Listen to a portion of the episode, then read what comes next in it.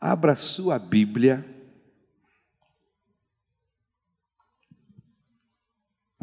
Nós vamos ler dois textos. O primeiro se encontra em Lucas, capítulo de número 13, versículo do número 6 ao versículo de número 9. Evangelho, segundo Lucas escreveu, capítulo 13, versículos de 6 a 9. E depois, ainda no Evangelho de Lucas, o capítulo 13, versículo de 1 a 5. Amém? Nós mudamos a ordem. Vamos ler primeiro os versículos de 6 a 9 e depois voltamos para o versículo de 1 a 5. Amém? Todos encontraram o texto na Bíblia? O tema dessa mensagem é a figueira estéril. É uma séria ou séria advertência e uma séria advertência de Deus. A figueira estéril e uma séria, séria advertência de Deus. Ok? Diz assim o texto: então contou esta parábola. Um homem tinha uma figueira plantada em sua vinha. Foi procurar fruto nela e não achou nenhum. Por isso disse ao que cuidava da vinha: Já faz três anos que venho procurar fruto nesta figueira e não acho. Corte-a. Por que deixá-la inutilizar a terra? Respondeu o homem: Senhor, Deixe-a por mais um ano, e eu cavarei ao redor dela e adubarei. Se der fruto no ano que vem, muito bem, se não, corte-a. Agora, volte aos primeiros versículos do capítulo 13 de Lucas, versículo de 1 a 5. Naquela mesma ocasião, algumas pessoas chegaram e começaram a comentar com Jesus como Pilatos havia mandado matar vários galileus no momento em que eles ofereciam sacrifícios a Deus. Então Jesus disse: Vocês pensam que se aqueles galileus foram mortos desse jeito, isso quer dizer que eles pecaram mais do que os outros? De modo nenhum. Eu afirmo a vocês que se não se arrependerem dos seus pecados, Todos vocês vão morrer como eles morreram. E lembrem daqueles 18 do bairro de Siloé, que foram mortos quando a torre caiu em cima deles. Vocês pensam que eles eram piores do que os outros que moravam em Jerusalém? De modo nenhum. Eu afirmo a vocês que, se não se arrependerem dos seus pecados, todos vocês vão morrer como eles morreram. Meu Deus, nos ajuda a entender esse texto. Nos dá capacidade, Senhor, para colocá-lo agora diante da tua igreja. Que o teu Espírito Santo possa gerir todos os pensamentos de maneira, Senhor, que tu possa falar aos nossos corações, nos dá entendimento e que o alvo desta mensagem, que é gerar arrependimento, que possamos alcançar este objetivo, Senhor. É no nome de Jesus que nós te pedimos. Amém. Queridos, nos versículos de 1 a 5, nós temos a notícia de duas tragédias, vocês perceberam? Lucas falando, e o, qual era a opinião de Jesus sobre as tragédias ocorridas?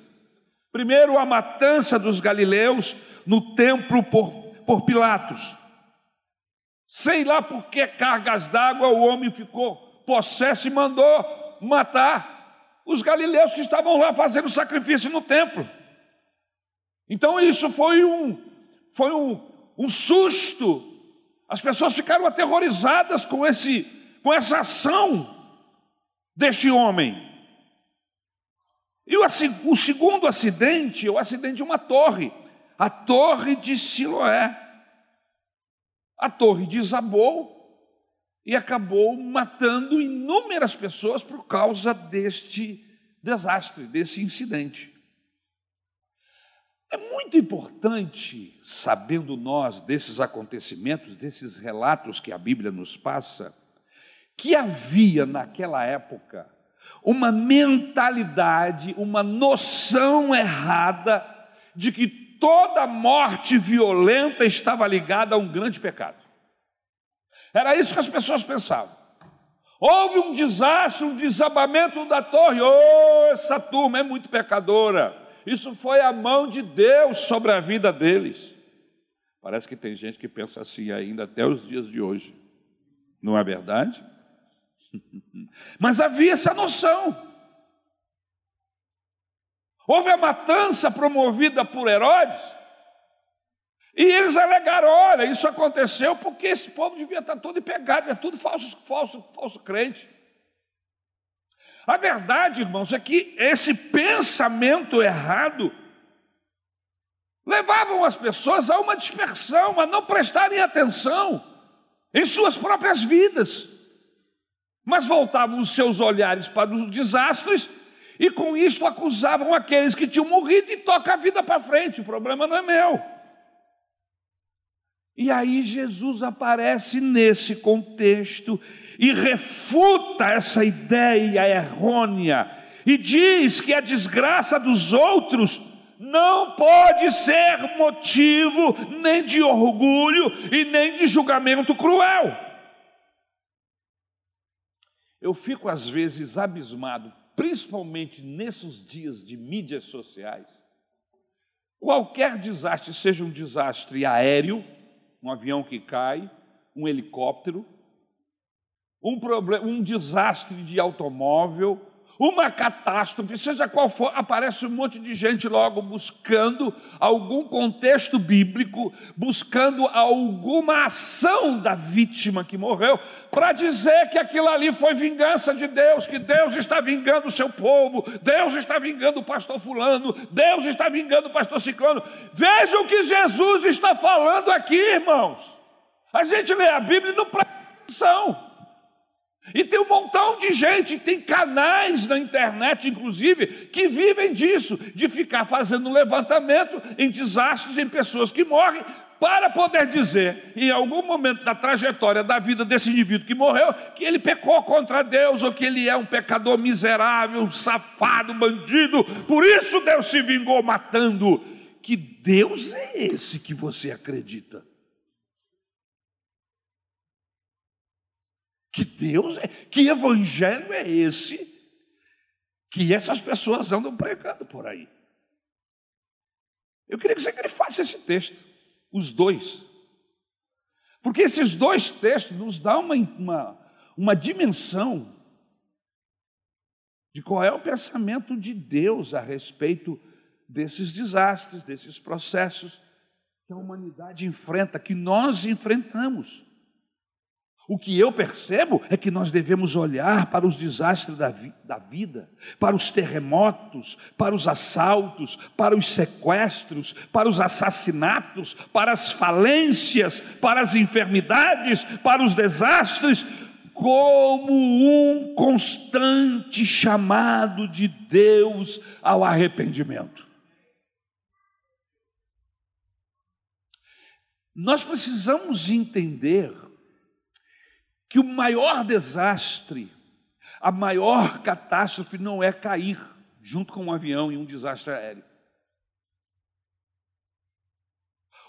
O maior desastre, a maior catástrofe que pode acontecer comigo ou com você, irmãos, é perdermos a salvação em Cristo Jesus. Porque, meu irmão, se eu estiver dentro do avião, a gente vai se ver. Aleluia! Se eu morrer de um desastre de avião, ou soterrado debaixo de duas toneladas de barro, ou de um desastre de, de automóvel, seja lá qual for o problema, a circunstância que venha envolver, ou que você possa pensar, esse não é o maior desastre da minha vida. A Bíblia me diz que o maior desastre da minha vida é ir partir para a eternidade sem Deus.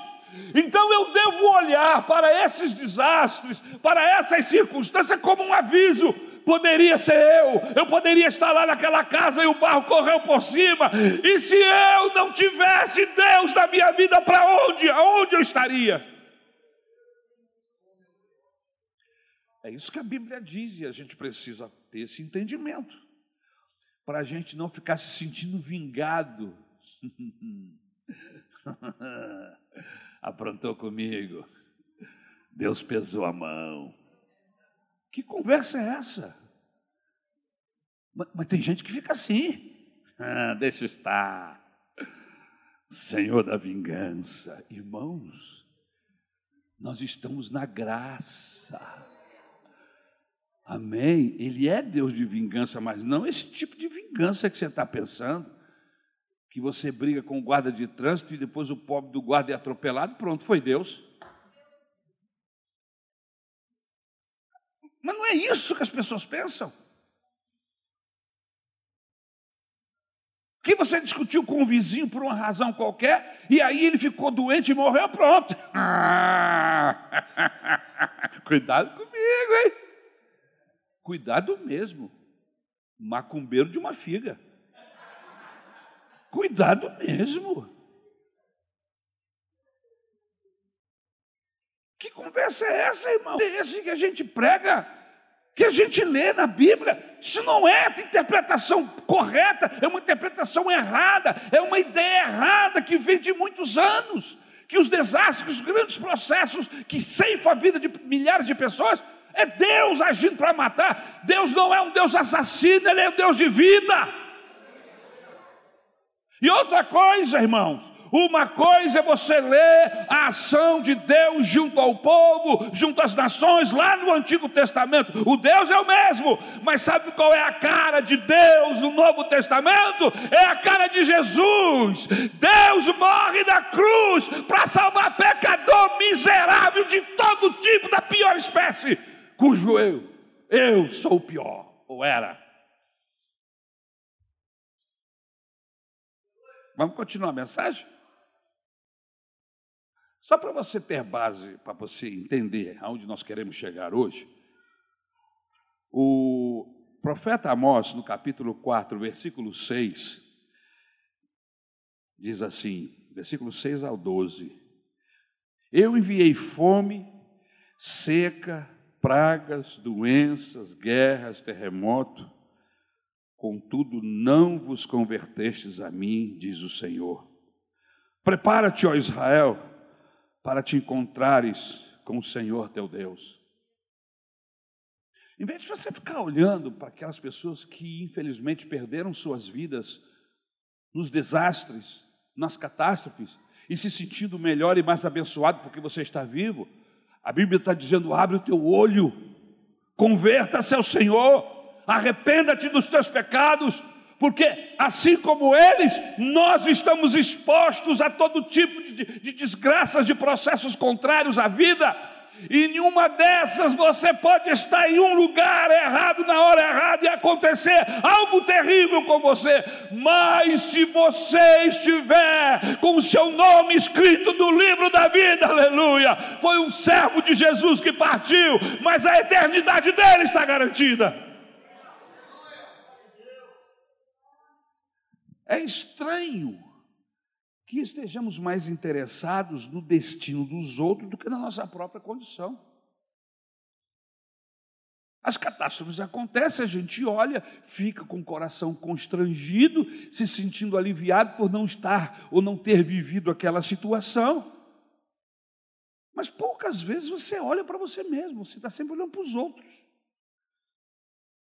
O texto está dizendo assim: pare de olhar para os outros e olhe para você, porque uma catástrofe maior pode ocorrer.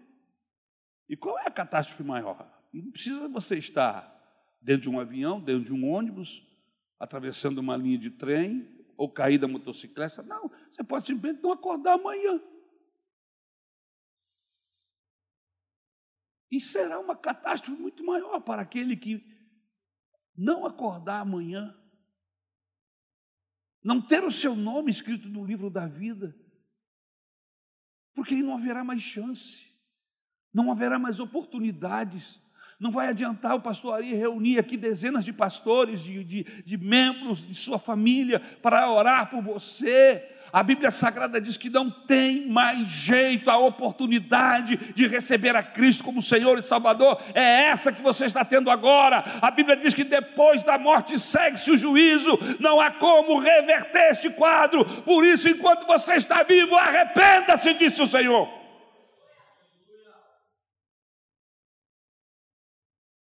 São poucos os que se salvam. Perguntou e quanto a este? perguntou Pedro. A Jesus, perguntando Pedro sobre, sobre João. E quanto a este? Pedro deveria estar preocupado consigo mesmo e não com João. E quanto a este? Quanto tempo ele vai viver? Isso não te interessa, não é importante para você. Cuida da tua vida, Pedro. Pedro é meu. Ficava se metendo, querendo saber, com ciúmezinhos bobos. E esse aí, vai viver quanto? Vai viver mais do que eu? Pedro, você perdeu a noção, cara. Deixa João por minha conta. Se ele tiver que viver o tempo todo, sou eu que vou cuidar dele. Olhe para você mesmo. Jesus está dizendo para os judeus: se vocês não se arrependerem, vão perecer iguais aos galileus esmagados por Pilatos iguais àqueles que foram soterrados no desabamento da torre de Siloé. Há um sinal, meus irmãos, que está trazendo perigo a vocês. Se vocês não mudarem de vida, este mal será inevitável. E esta parábola é para explicar a necessidade urgente do arrependimento. É para dizer que você ainda tem uma chance de Deus antes de acontecer uma tragédia. É para dizer a você que, a, que ainda está disposto, que Deus ainda está disposto a lhe dar uma oportunidade. Mas vamos, vamos às lições do texto.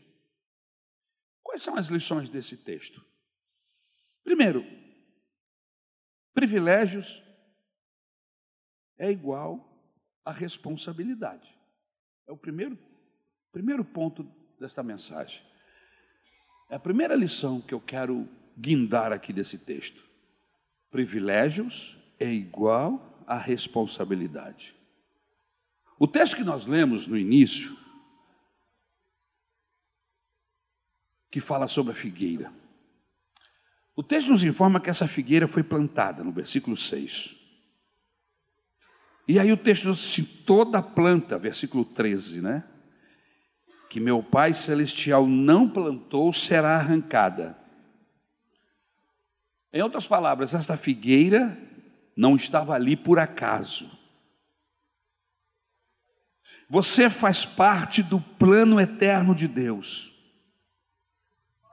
Ele escolheu você, chamou e o salvou. Mas do que, é que você está falando, pastor? Jesus está caminhando com seus discípulos. Chega perto da hora do lanche, ele tem fome. E aí ele vai até uma figueira, pensando em encontrar figos, uma figueira linda, bonita, grande. E quando ele vai colher os frutos, ele não vê fruto algum. E aí ele não entende por que uma figueira tão bela, tão grande, com tantas folhas, com uma sombra tão grande, não tem um figo. E aí o Senhor Jesus amaldiçoa aquela figueira. E continua sua jornada. Quando ele volta com os seus discípulos, os discípulos passam por ela e a figueira está toda seca, ou seja, a coisa pegou. A coisa pegou para a figueira.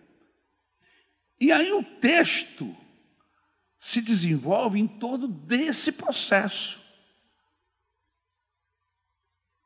Aquela figueira, ela foi plantada. Aquela figueira não pode estar ocupando um lugar e não dar não, e não aparecer nenhum fruto, não dar, não, não dar nenhum fruto. Ela não estava ali por acaso. E aí eu, quero fazer um paralelo da figueira e a minha pessoa e a sua pessoa. Assim como aquela figueira foi plantada, você também foi plantado. Assim como aquela figueira foi escolhida em um determinado momento e foi. Alguém buscou fruto, Jesus buscou fruto naquela figueira e não encontrou, assim também o Senhor Jesus busca frutos em nossas vidas. O texto está nos informando que você faz parte do plano eterno de Deus. Há um plano, há um porquê da sua existência. Você não é fruto do nada e não tem nenhuma responsabilidade com o processo, não. Você teve uma oportunidade, Deus lhe deu a vida. E Ele espera que você viva essa vida com inteligência e que você seja abençoador, aleluia. Ele nos escolheu e Ele escolheu você para que você seja abençoador. Ele chamou você e Ele salvou você. A segunda coisa interessante dessa figueira é que essa figueira estava em um lugar de destaque. Veja aí o versículo 6.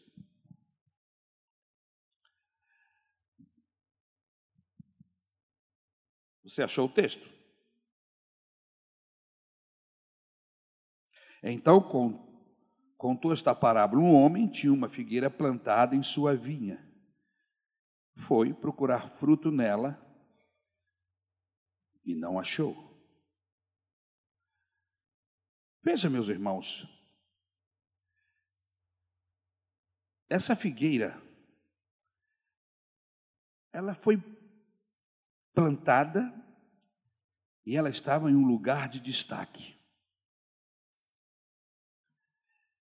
Ela estava no meio da vinha. Deus também nos deu lugar de, de, de honra.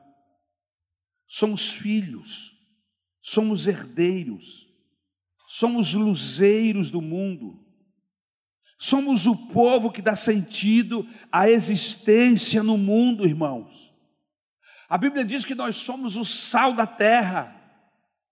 A Bíblia diz que nós somos a luz do mundo. A Bíblia ainda diz que nós somos o bom cheiro de Cristo, perfume. A Bíblia ainda diz que nós somos menina dos olhos de Deus. Essa figueira estava é, é, plantada no meio da vinha. É uma plantação de uva, mas no meio da plantação de uva tem uma figueira, é um lugar de destaque, ela se destaca. Assim somos nós. Terceira coisa importante que nós vemos aqui é que essa figueira estava em solo fértil. Versículo 6. Ela não estava plantada só, junto com ela havia outras árvores. Mas era um solo fértil.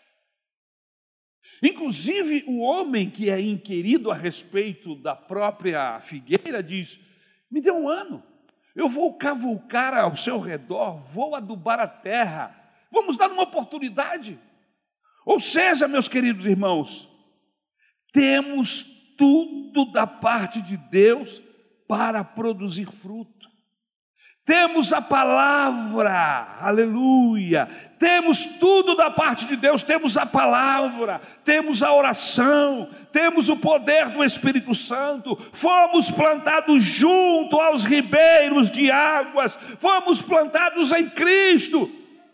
Não há como não dar fruto. Outra coisa interessante nessa figueira é que essa figueira tinha elevação ensolarada ela se elevava bem acima da vinha. O firmamento lhe, lhe pertencia todo. Ela tinha uma, uma percepção do sol constantemente. Estava em um lugar de destaque. Ela se destacava na aparência, porque ela tinha beleza. Ela se destacava porque ela tinha pompa. Ela se destacava porque tinha folhagem. Irmãos, nós temos templos, nós temos conforto, pessoas cultas, desfrutamos de todas as bênçãos do céu. Em outras palavras, Deus está olhando para você constantemente. O sol da justiça está sobre você, sobre mim. Isso significa, irmãos, que haverá uma contrapartida. E qual é a contrapartida? A contrapartida é que eu preciso ter frutos. Em quinto lugar, a figueira tinha maturidade. Veja o versículo 7. Esta figueira não era uma, uma figueira pequena, ainda em crescimento, mas era uma figueira adulta, vamos dizer assim. E o, o texto diz que o dono da terra, na qual estava plantada a figueira, vai a ela por três anos consecutivos. Três anos consecutivos.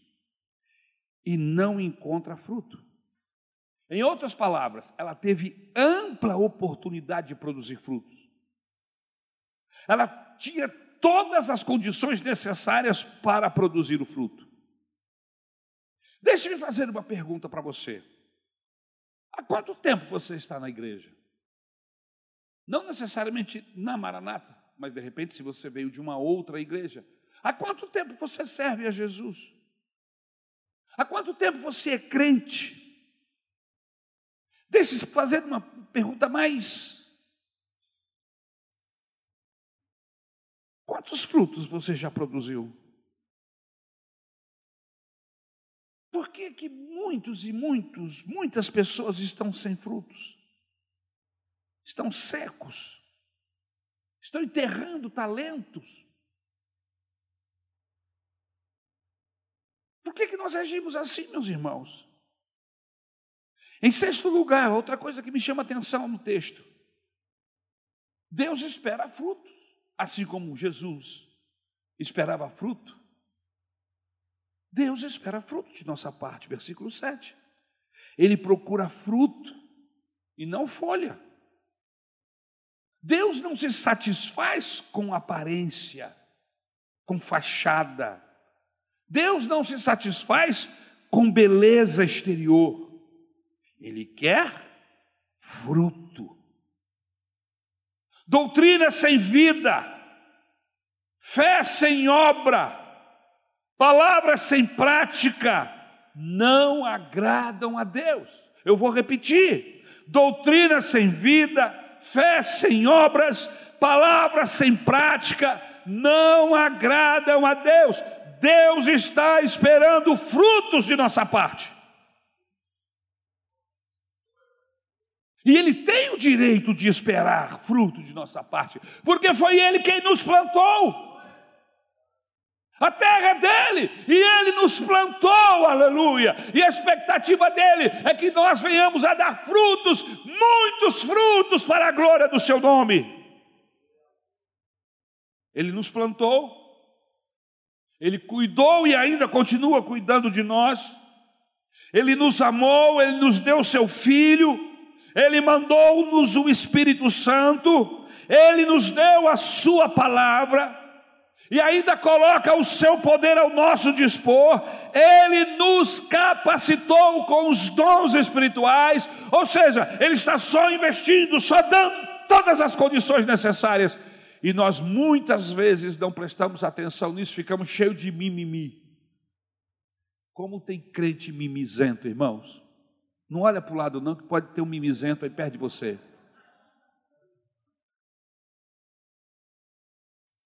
Que em vez de estar prestando atenção no que o Senhor Deus quer para ele, fica prestando atenção no irmão. Se o irmão me cumprimentou, se o irmão não fala mais comigo, por favor, cresça. Seja adulto espiritualmente.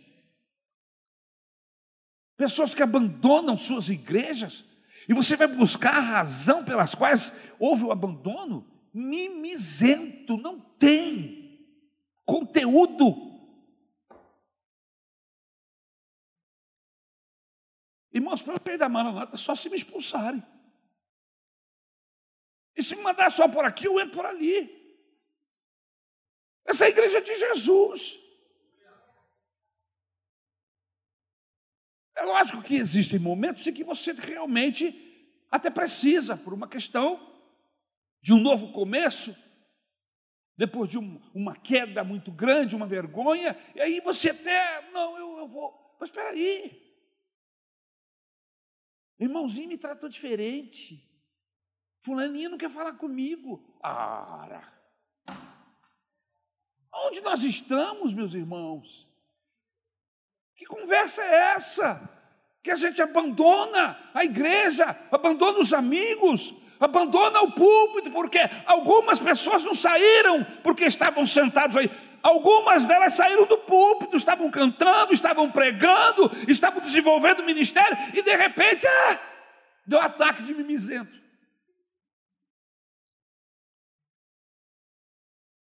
Preocupe-se em dar frutos. Preocupe-se em render aquilo que Deus tem investido em você. Ele tem investido em nossas vidas.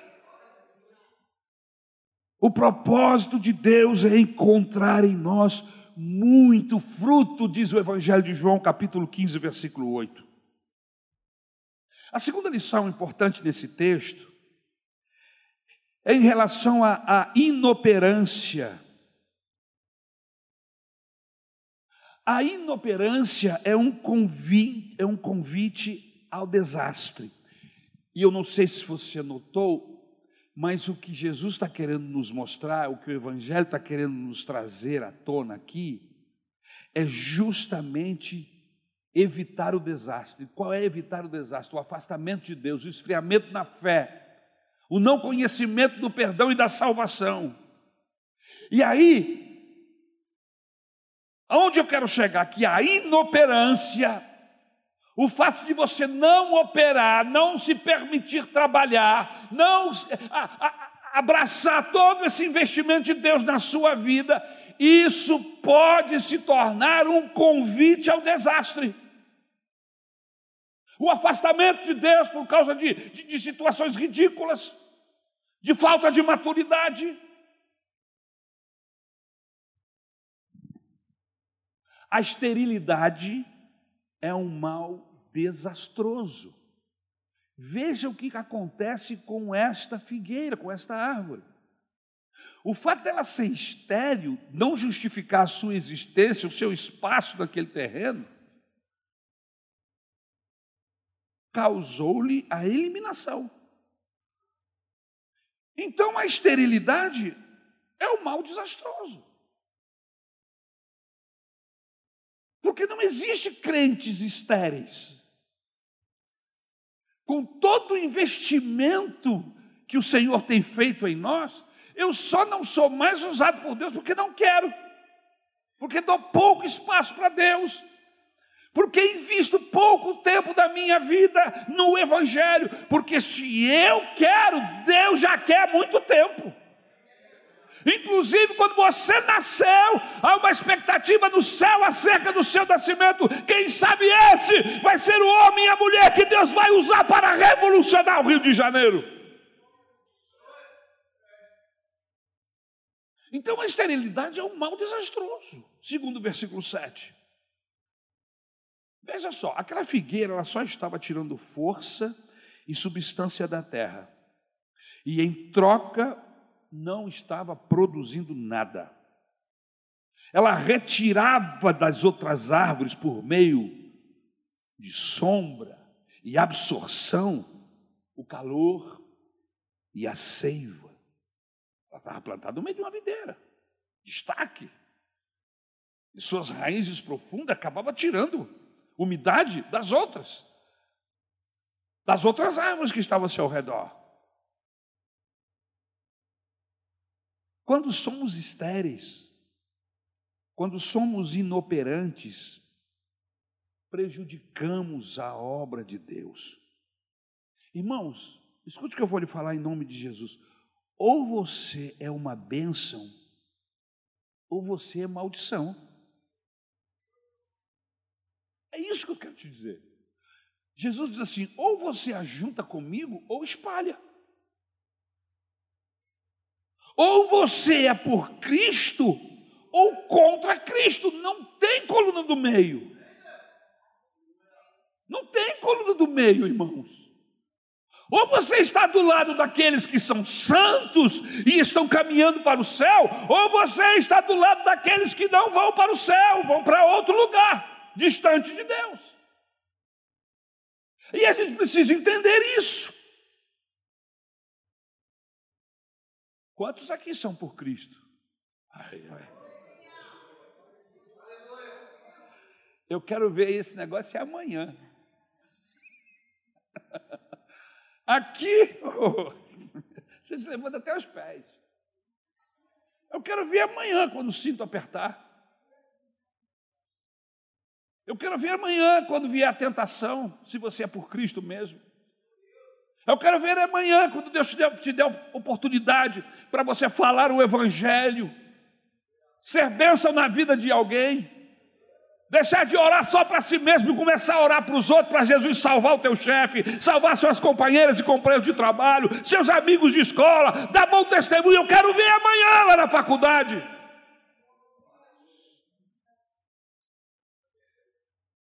Então, queridos, a inoperância é um convite ao desastre. Porque não tem fruto, o desastre está chegando. E o texto, o alvo do texto é cuidado, cuidado, porque o que está acontecendo ao seu redor não é que Deus está se vingando dessas pessoas, não, é um convite a você arrepender-se. Graças a Deus que não foi com você, eu preciso procurar Jesus imediatamente para mudar a minha maneira de viver, para entregar a minha vida a Ele, porque se eu morrer sem Cristo, eu estou mal, estou acabado.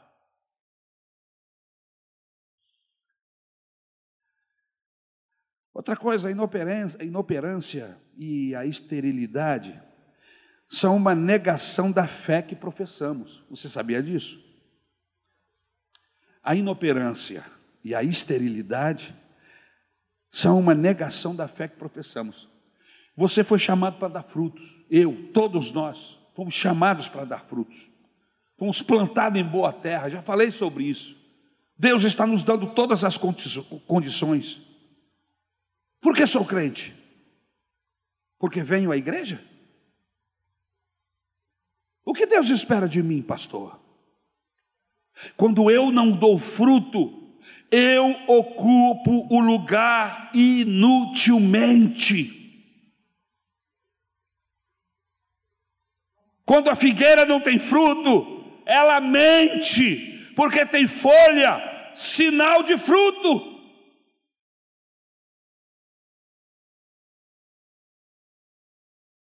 E eu vejo que aqui na nossa igreja de Campo Grande tem muita árvore com muita folha. Muitas folhas. E a gente olha e diz: Oh, esse irmão deve ser cheio de frutos. E aí você vai começar a conviver com esse irmão, com essa irmã. E o menor aperto já. É, é. Tem conversão suficiente para aguentar nada. qualquer situaçãozinha, vou embora dessa igreja.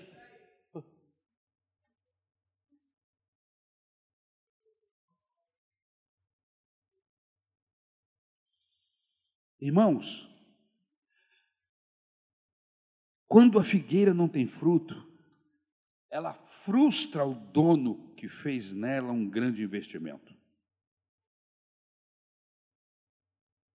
Quando a figueira não tem fruto, as pessoas passam fome perto dela.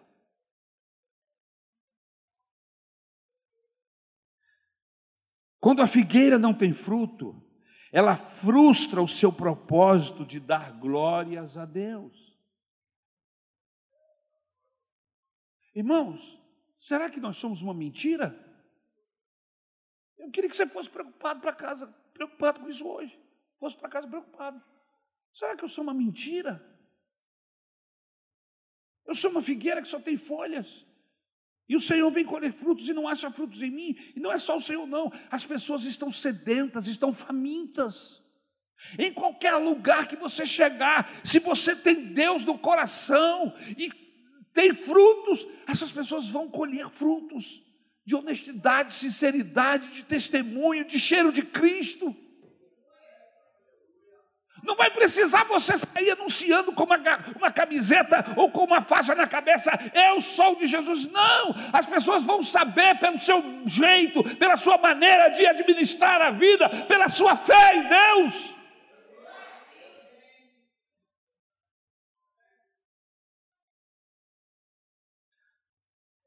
Outra coisa importante, a esterilidade crônica enseja uma intervenção radical de Deus.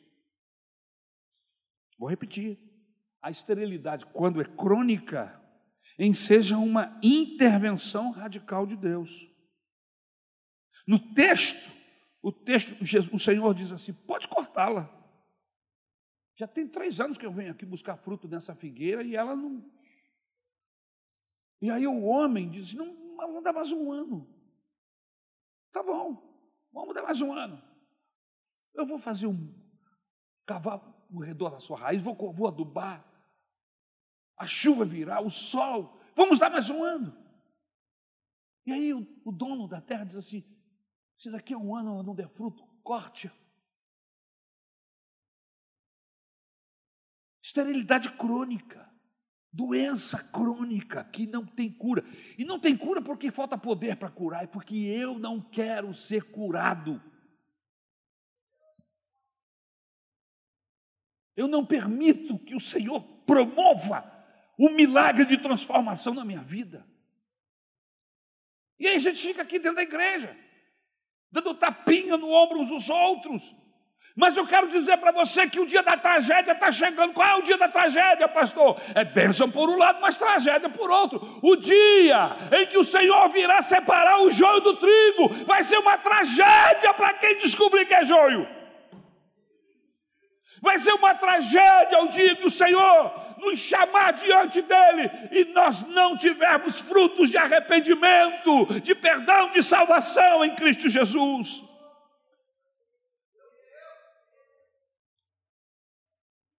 É maravilhoso falar da volta de Jesus. Ah, eu gosto.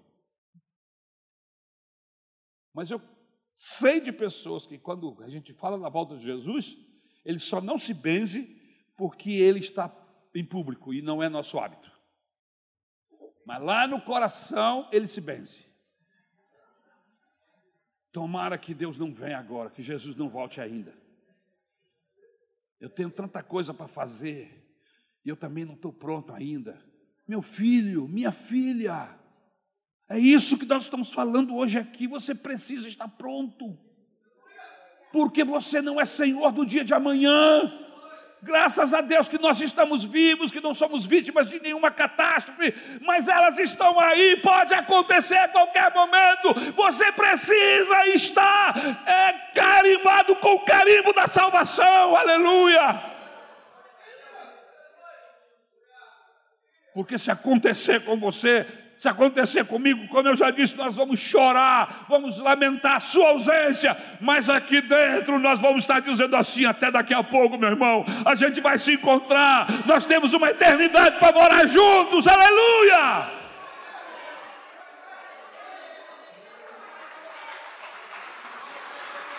Aleluia!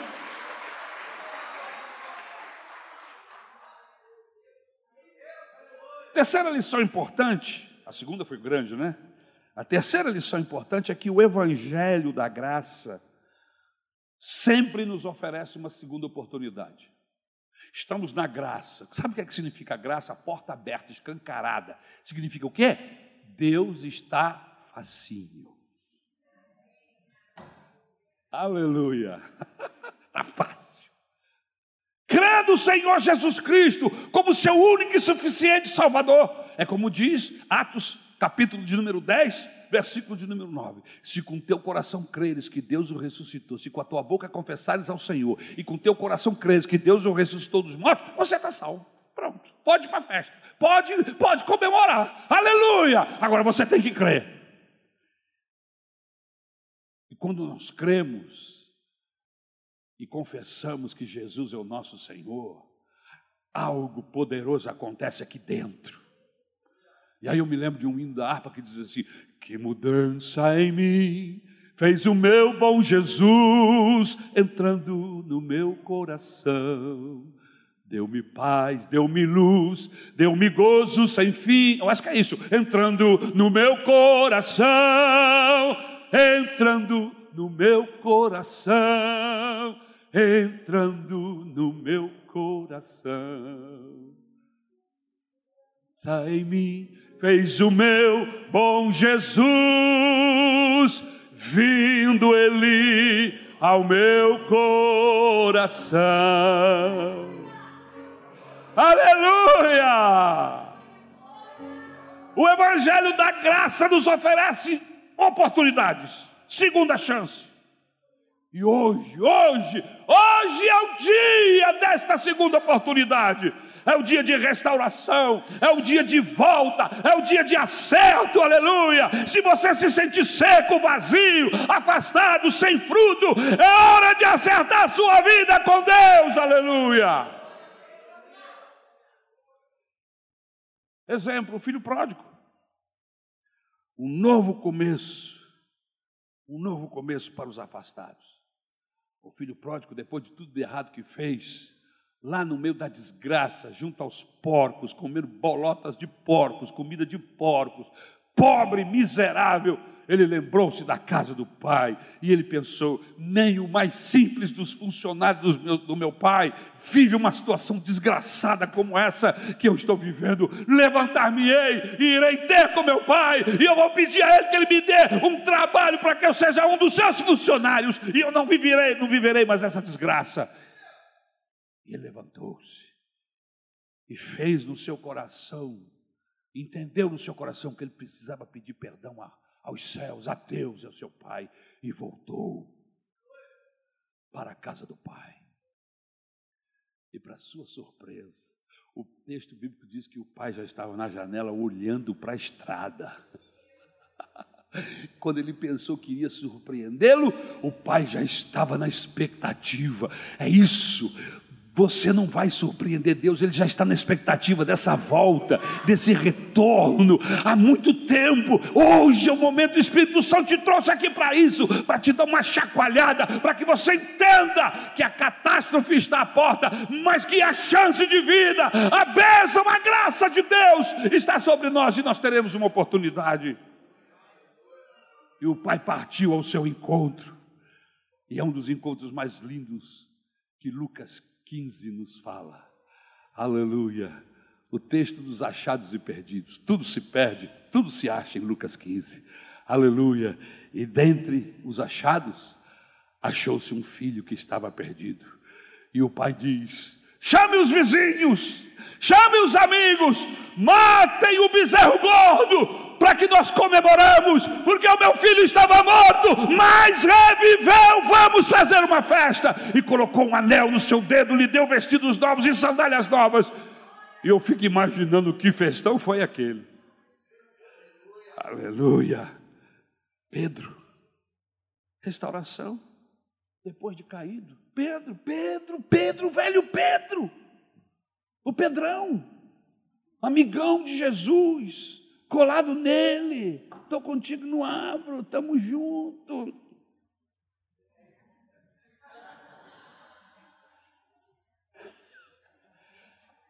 E aí Jesus disse, Pedrão, tu está tão confiante, Pedrão. Abre teu olho que o diabo está cirandando. Não, eu vou contigo até o fim, não tem conversa, estamos juntos. E aí, quando a corda apertou, o cinto apertou, a coisa ficou escura, meu irmão. Pedrão começou a engrenar a marcha atrás, ficou com medo. E não foi só ele, não. E olha que o Pedro era um dos piores, porque os outros nem lá apareceram. Esse era um dos piores. Você imagina os outros. O Pedro seguia Jesus de longe, diz o texto. E quando ele foi confrontado acerca de seguir ou não o Galileu, ele negou. Negou a primeira vez. E olha que Jesus já o havia orientado. Pedro, você está tão confiante, você está dizendo que vai comigo. Esta noite, Pedro, antes que o galo cante três vezes, você vai me negar. Que que é isso? Você não me conhece, Jesus? Que que há? Eu sou, eu sou papo firme, não tem esse negócio comigo não. E aí Pedro está lá, negou a primeira, negou a segunda, a terceira vez o galo cantou. E aí o Pedro se lembrou de Jesus e entrou numa fossa. E falou: Meu Deus, eu me desviei. E Pedro tornou-se de um seguidor de Jesus, um desviado, desestimulado, frio, abandonou o seu chamado, voltou para a pescaria. Um dia Pedro está pescando lá, desanimado da vida, ele e os outros, os fugitivos. Tudo bandido. Jesus já havia aparecido para os outros. E tinha mandado um recado para Pedro: se vocês encontrarem Pedro, avisa para ele que eu estou procurando ele. Avisa para ele que quando ele se converter, que eu estou aqui, que eu não mudei a minha ideia sobre ele, não, eu continuo amando Pedro. Mas Pedro estava fugitivo de Deus, desviou-se. E aí a Bíblia diz que um dia eles estão na praia recolhendo as redes.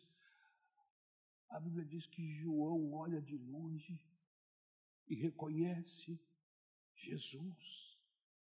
E ele diz: Jesus está na praia. Quando Pedro ouve Jesus está na praia, tu mergulha, porque ele estava nu. Mergulha no mar e fica lá. E aí, daqui a pouquinho, os discípulos chegam, aquele negócio, abraço, sou eu. Olha aqui, sou eu mesmo. Tinha lá uma comidinha pronta, eu não sei aonde Jesus arrumou pão e peixe. Eu vou perguntar para ele, mas tinha pão e peixe lá. Ele mesmo preparou. E aí, meus irmãos, Pedro chega, envergonhado, triste, triste, muito triste, porque ele tinha consciência do que ele tinha feito. Ele tinha negado o amor da sua vida, ele tinha negado algo tão importante para ele, ele tinha aberto mão por causa de uma pergunta idiota, uma pergunta que foi feita, um confronto, e ele buscou fugir. A Bíblia diz que Jesus pergunta: Pedro, tu ainda me amas, Pedro? E ele disse: Ah, Senhor, eu amo. Então apacenta os meus cordeirinhos. E aí vai. Daqui a pouco Jesus pergunta: Pedro, tu me amas? E Pedro diz: Eu amo, eu amo. Mas então como é que aconteceu tudo isso? Pedro, te avisei, o que, que aconteceu?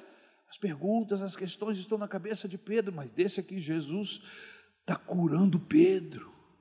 Pedro negou três vezes e agora Jesus quer saber três vezes da boca dele se ele ainda iria negá-lo. E pela terceira vez Jesus lhe pergunta: Pedro, tu me amas? E Pedro já chorando disse: Tu sabes do meu coração, tu me conheces, tu sabes que eu não consigo viver sem ti, eu amo. Então, Pedro, volta, volta, porque eu estou te esperando, apacenta o meu rebanho, Pedro. Que é que você está fazendo aí? Longe de Deus, o que é que você está fazendo aí? Distante de Deus. Triste, afastado, cheio de mazelas no coração, cheio de picuinhas. Se você passar isso na peneira, não vai sobrar nada. Volta para Deus hoje. Reafirma-te com Deus hoje. Aleluia.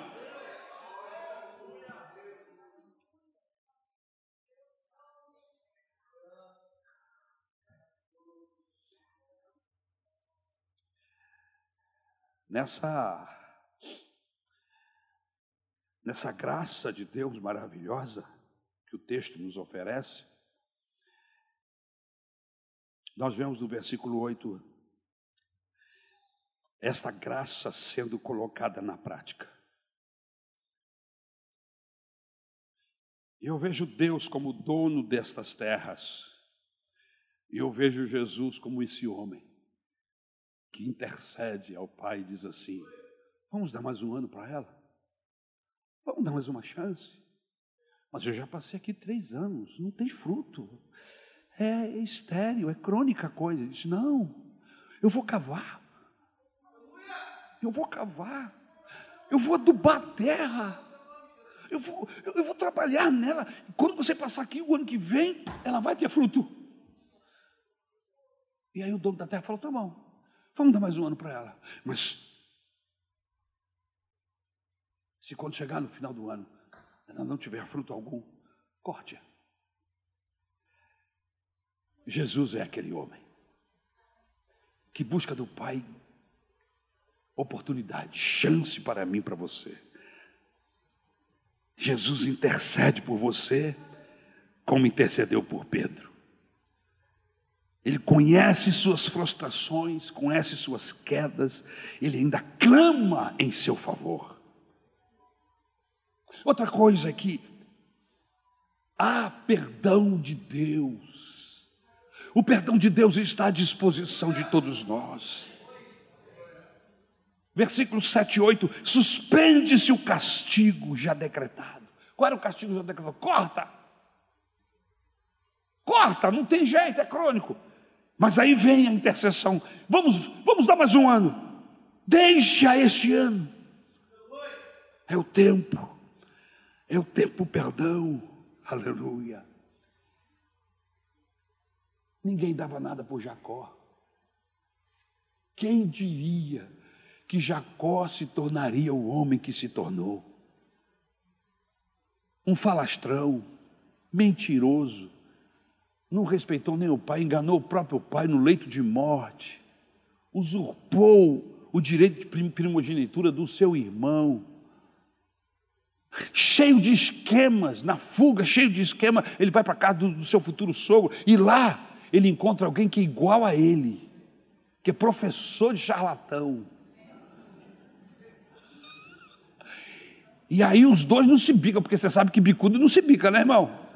E aí já tem uma, um, um, problema ali entre eu e ele, entre ele e o sogro. O sogro faz ele trabalhar sete anos e acaba enganando ele também, dá a outra filha, e ele trabalha mais sete pela, pela a Raquel, e, e, e vai por aí. É bandido enganando bandido. É, meu irmão, o negócio estava brabo ali. E aí ele monta os esquemas daqui, faz separação. Um, durante um período de. É um ano que ele fala? Ou de dez anos? Acho que é de um ano. Ele mudou o salário do cara sete vezes. O cara era chefe de bandido, chefe de quadrilha, esse sogro dele. Entendeu? E Deus está olhando para Jacó. E Deus amava Jacó. E Deus dá oportunidade para Jacó. Jacó sai fugir do seu sogro, seu sogro sai atrás dele para matá-lo, porque ele saiu com tudo que tinha.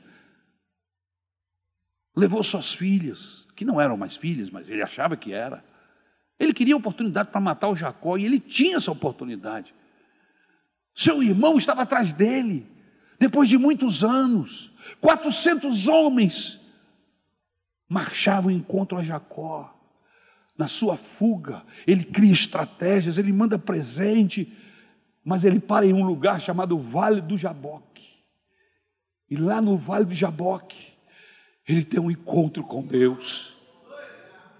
Ele se encontra com um ser que é divino e ele sabe que se ele sair dali sem a bênção de Deus, ele está perdido, ele está arruinado, sua família está desgraçada. Então ele luta a noite toda com este ser e diz: Eu preciso da bênção, me abençoa, me abençoa. E essa luta se torna tão tremenda que o anjo, para se ver livre dele, toca. É aquele negócio, né, irmãos? Um anjo, um anjo no céu destrói 185 mil soldados em uma noite, não consegue vencer o, o Jacó. É brincadeira, né? O anjo ficava só assim, tá bom, Jacó, vai. Quem estava lutando era o Jacó, o anjo só fazia assim, só se defendia. E aí, quando o Jacó estava se perturbando muito, ele foi lá e tocou na junta da coxa do Jacó. E aí ficou manco. E agora manca que ele não consegue mesmo. Mas o anjo falou assim: Jacó, Tu lutaste com Deus e venceste. Tu não vai se chamar mais Jacó, porque gente que anda com Deus não pode ter um nome de bandido.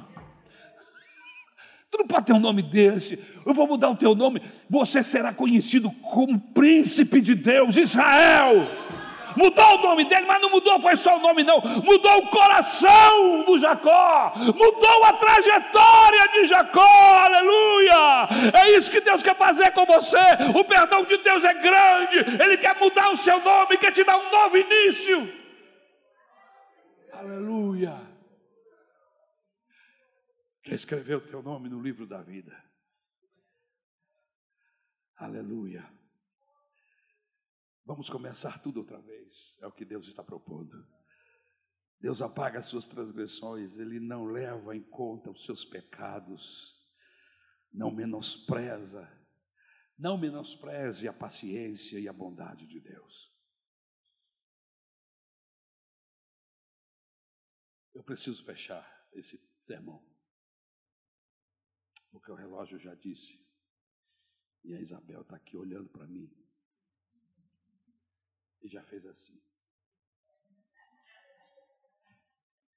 Presta atenção, cara, olha a hora. Em nome de Jesus. Eu quero orar esta noite por pessoas que entenderam essa mensagem, que perceberam que a maior tragédia que pode acontecer na minha e na sua vida é morrer sem Deus. A maneira como nós vamos morrer pouco importa, meus irmãos, essa é a verdade. Que morte é morte, pouco importa. A questão é como morrer. Morrer como um perdido, morrer como um afastado, um desviado de Deus, ou morrer como um salvo, lavado e remido pelo sangue de Jesus. Morrer com alguém, como alguém que tem promessa de vida eterna. Eu quero convidar a igreja para ficar de pé. Em nome de Jesus. O que é que Deus fez hoje? Deus colocou adubo. Deus está revitalizando suas raízes pela palavra que está sendo pregada. Como é que eu vou revitalizar minhas raízes através da palavra de Deus, da oração, do jejum, da comunhão, do testemunho? Não jogue fora esses recursos de Deus para a sua vida.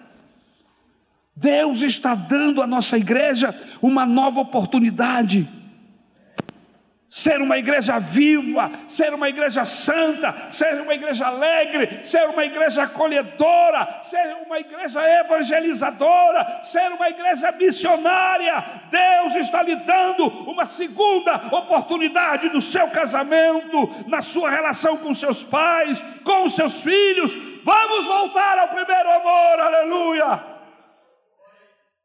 A porta do arrependimento ainda não se fechou. E esse é o grito e o soluço do coração de Deus. Aproveita, porque a porta está aberta. Há alguns louvores de apelo que me vêm à mente agora, e um deles diz assim: Vem já, vem já alma cansada, vem já, manso e suave, Jesus convidando, chama por ti e por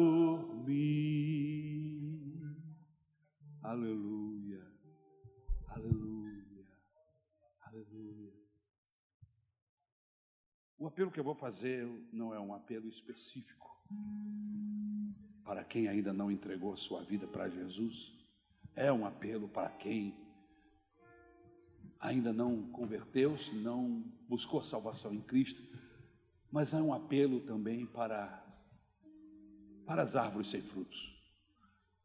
Você que foi trabalhado pelo Espírito Santo, o Espírito Santo mostrou, falou, falou o que eu não falei. Aí no seu coração, porque Ele não envergonha ninguém, Ele fala no secreto do nosso coração, para nos dar uma chance, uma oportunidade de virar o jogo e de escaparmos da catástrofe maior, a perdição. Você gostaria hoje de dar um passo em direção a Deus e deixar para trás os arruelas, os processos, os problemas, as picuinhas, os disse-me-disse, os seus sentimentos, nada disso tem valor diante do que está sendo colocado. Vida eterna e perdição eterna. Nada disso tem valor algum diante dessas duas questões, dessa porta.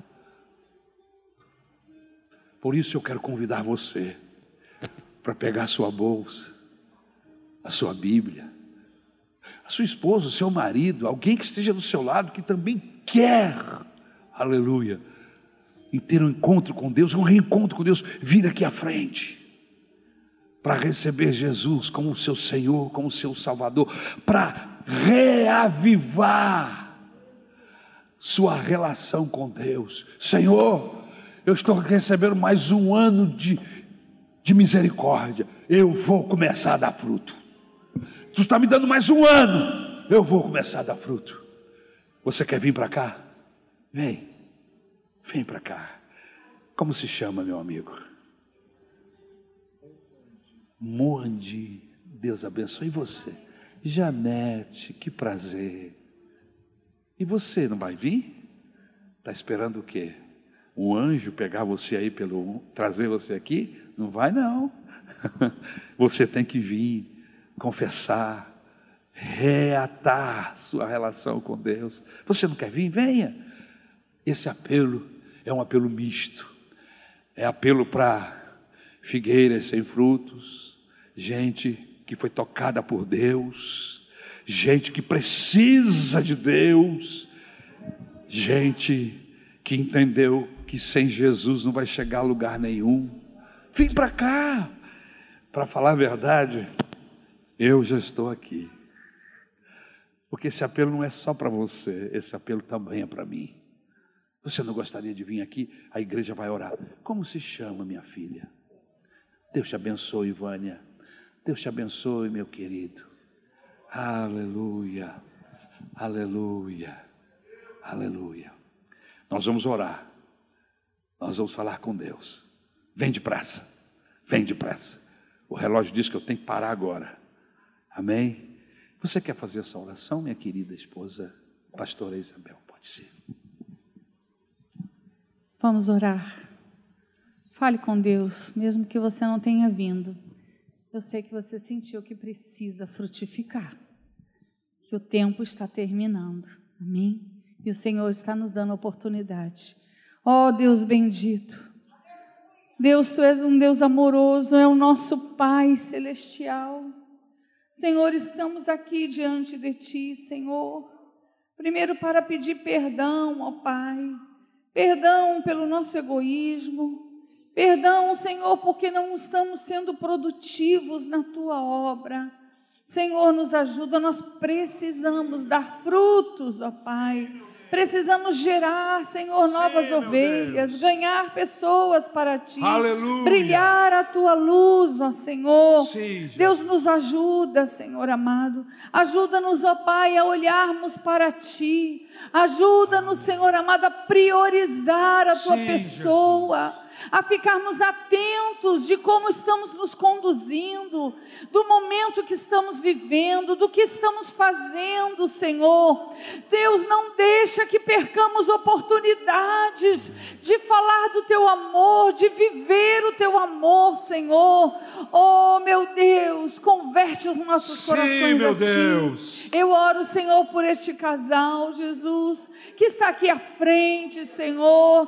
Oh, meu Deus amado, faz uma obra de transformação na vida deles, que eles tenham verdadeiramente um encontro contigo, Senhor, que este seja um dia memorável, assim como na vida dos meus irmãos que aqui estão, Senhor, assim na minha vida, Senhor, eu quero frutificar Aleluia. mais, eu quero que quando tu venhas, ó Pai, tu possas encontrar figos, ó Pai, que tu possas encontrar Senhor, frutos. Amém. Meu Deus, me ajuda, ajuda essa igreja, Amém. Senhor. Aviva o nosso coração, Senhor.